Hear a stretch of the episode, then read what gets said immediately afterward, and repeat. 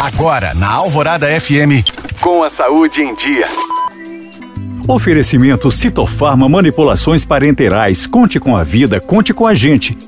A campanha Novembro Azul busca sensibilizar os homens sobre o cuidado integral com a saúde. Um terço da população adulta masculina não está cadastrada nos serviços da atenção primária, o que significa que essa parcela da população usa menos os serviços médicos, além de não adotar iniciativas preventivas e de promoção à saúde em comparação às mulheres. O cuidado integral envolve acompanhamento de rotina, prevenção de infecções sexualmente transmissíveis, gerenciamento de doenças crônicas como diabetes e hipertensão, promoção de hábitos saudáveis e também cuidados com a saúde mental e prevenção de casos graves, como por exemplo o câncer. No Brasil, o câncer de próstata é o segundo tipo mais incidente na população masculina em todas as regiões do país, atrás apenas do câncer de pele. Hoje, o câncer é a segunda causa de óbito nos homens. Para os próximos dois anos, o Instituto Nacional do Câncer prevê mais de 70 mil novos casos por ano. Os homens devem ficar atentos a qualquer anormalidade no